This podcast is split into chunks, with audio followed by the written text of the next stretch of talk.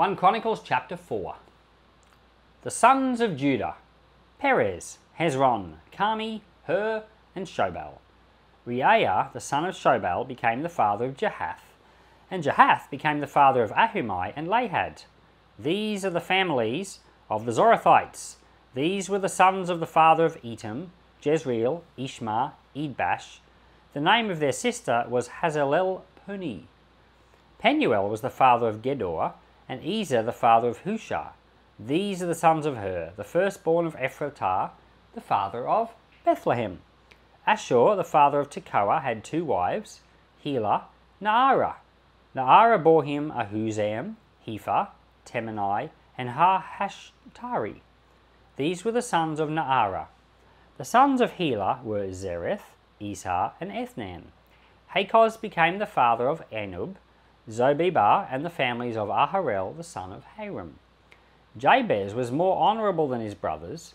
His mother named him Jabez, saying, "Because I bore him with sorrow."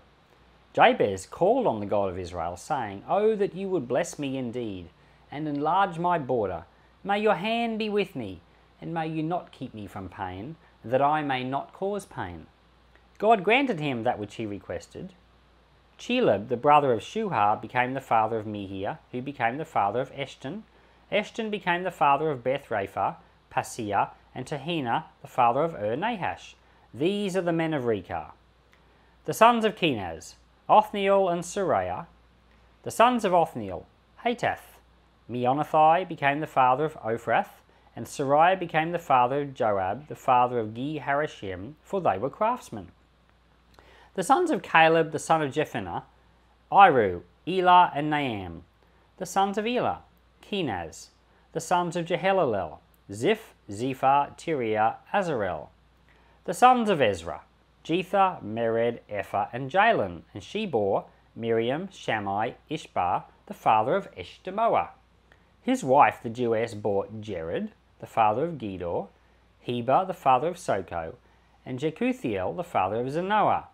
These are the sons of Bithiah, the daughter of Pharaoh, whom Mered took. The sons of the wife of Hodiah, the sister of Naham, were the father of Keilah, the Garmite, and Eshtemoa, the Maachathite. The sons of Shimon: Amnon, Rina, Bethanan, and Telon. The sons of Ishi: Zoheth and Ben-Zoheth.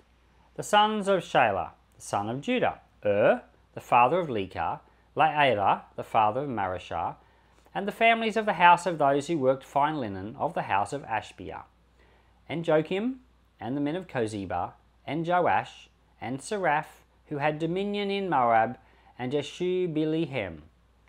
These records are ancient. These were the potters and the inhabitants of Netaim and Gederah. They lived there with the king for his work. The sons of Simeon: Nemuel, Jamin, Jarib, Zerah, Shaul, Shallum his son, Mibsam his son, and Mishmar his son. The sons of Mishmar: Hamuel his son, Zakur his son, Shimi his son. Shimi had 16 sons and 6 daughters, but his brothers didn't have many children, and all their family didn't multiply like the children of Judah. They lived at Beersheba, Moladah, Hazar-Shual, at Bilhah, at Ezem, at Tolad, at Bethuel, at Hormah, at Ziklag, at Beth-Margaboth, Hazar-Susim, at Beth-Beeri, and at Sha'arim. These were their cities until David's reign. Their villages were Etam, Ain, Rimmon, Token, and Ashan, 5 cities, and all their villages that were around the same cities to Baal. These were their settlements, and they have their genealogy: Meshobab, Jamlech, Joshua the son of Amaziah, Joel, Jehu the son of Shobiah, the son of Saraiah, the son of Azihel, Elioenai, Jaakabah, Jeshohabiah, Azahai, Adiel, Jesimiel, Benaiah, and Zizah the son of Shiphi, the son of Elon, the son of Jediah, the son of Shimri, the son of Shemaiah. These mentioned by name were princes in their families. Their fathers' houses increased greatly. They went to the entrance of Gedor, even to the east side of the valley, to seek pasture for their flocks. They found fat pasture and good, and the land was wide and quiet and peaceful for those who lived there before were descended from Ham. These written by name came in the days of Hezekiah king of Judah, and struck their tents and the Meunim who were found there, and they destroyed them utterly to this day, and lived in their place, because there was pasture there for their flocks. Some of them, even the sons of Simeon, 500 men, went to Mount Seir, having for their captains Pelatiah, Neariah, Rephaiah, and Uzziel, the sons of Ishi. They struck the remnant of the Amalekites who escaped, and have lived there to this day. All right. We made it through chapter 4 of the genealogies. So, interestingly here, it starts out with saying the sons of Judah, and it starts listing 5 names. Now, we know that Judah had 5 sons, but the 5 names that get listed are not the 5 sons of Judah.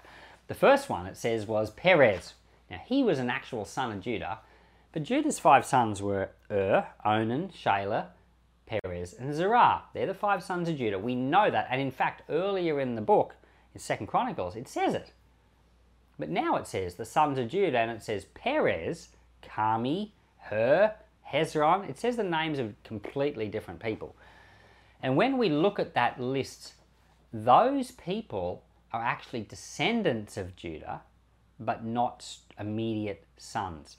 Now that's actually okay, because in the Hebrew, the word son doesn't mean immediate son. It could mean son, or it could mean grandson, or it could mean great-grandson. It just could mean a descendant, because they look at someone as your father if they're like your father or grandfather or your great-grandfather. Any of those men are your fathers.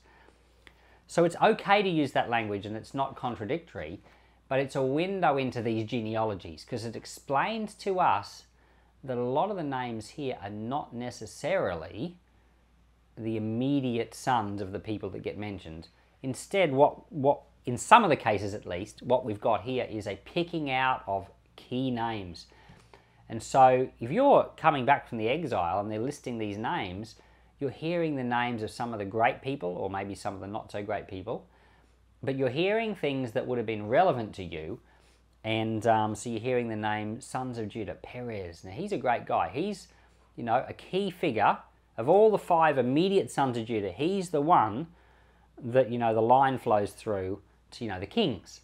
So he gets mentioned. He's obviously important, but then these other people are important, and they're mentioned who are later on down the line. So what we've got here, starting from chapter 4, is he's going to go through the 12 tribes of Israel, one by one by one. Now, he started with Judah, and in the second half of this chapter, he went through Simeon.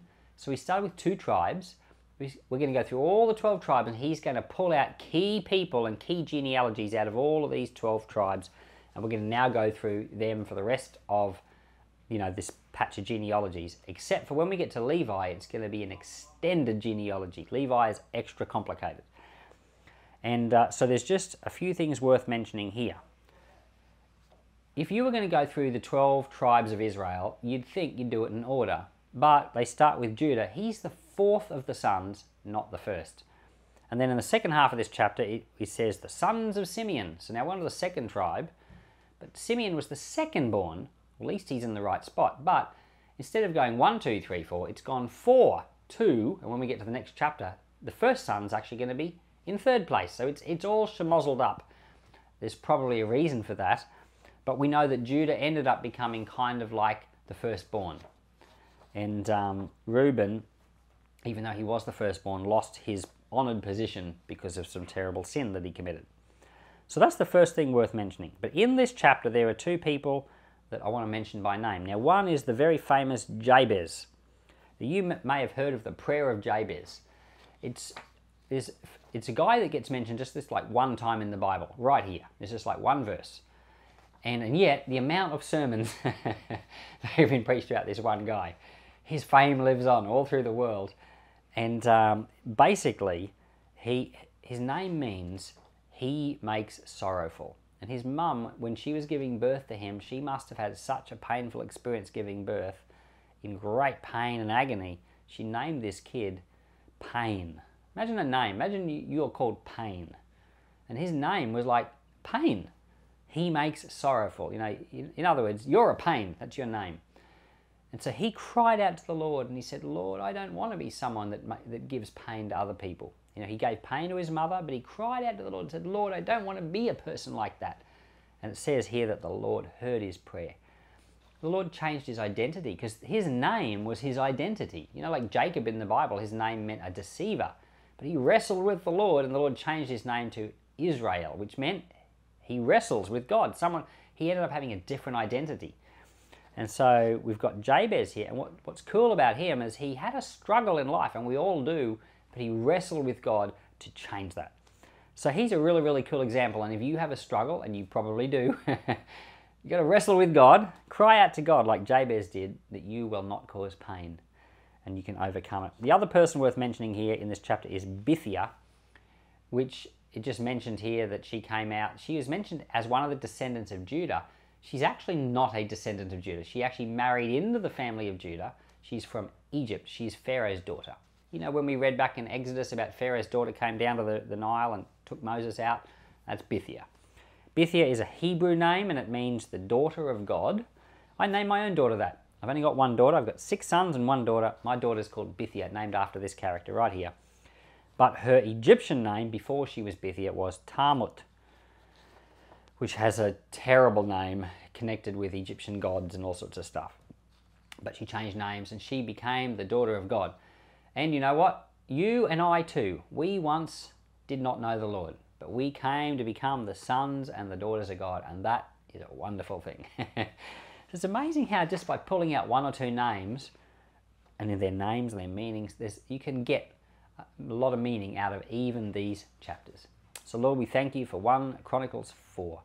And we bless it. We bless the Word of God. We thank you that it has life in it. And I pray you'd help us to live as sons and daughters of God. And help us, Lord, not to cause pain to those around us, but help us to be a blessing, I pray. In Jesus' name, amen.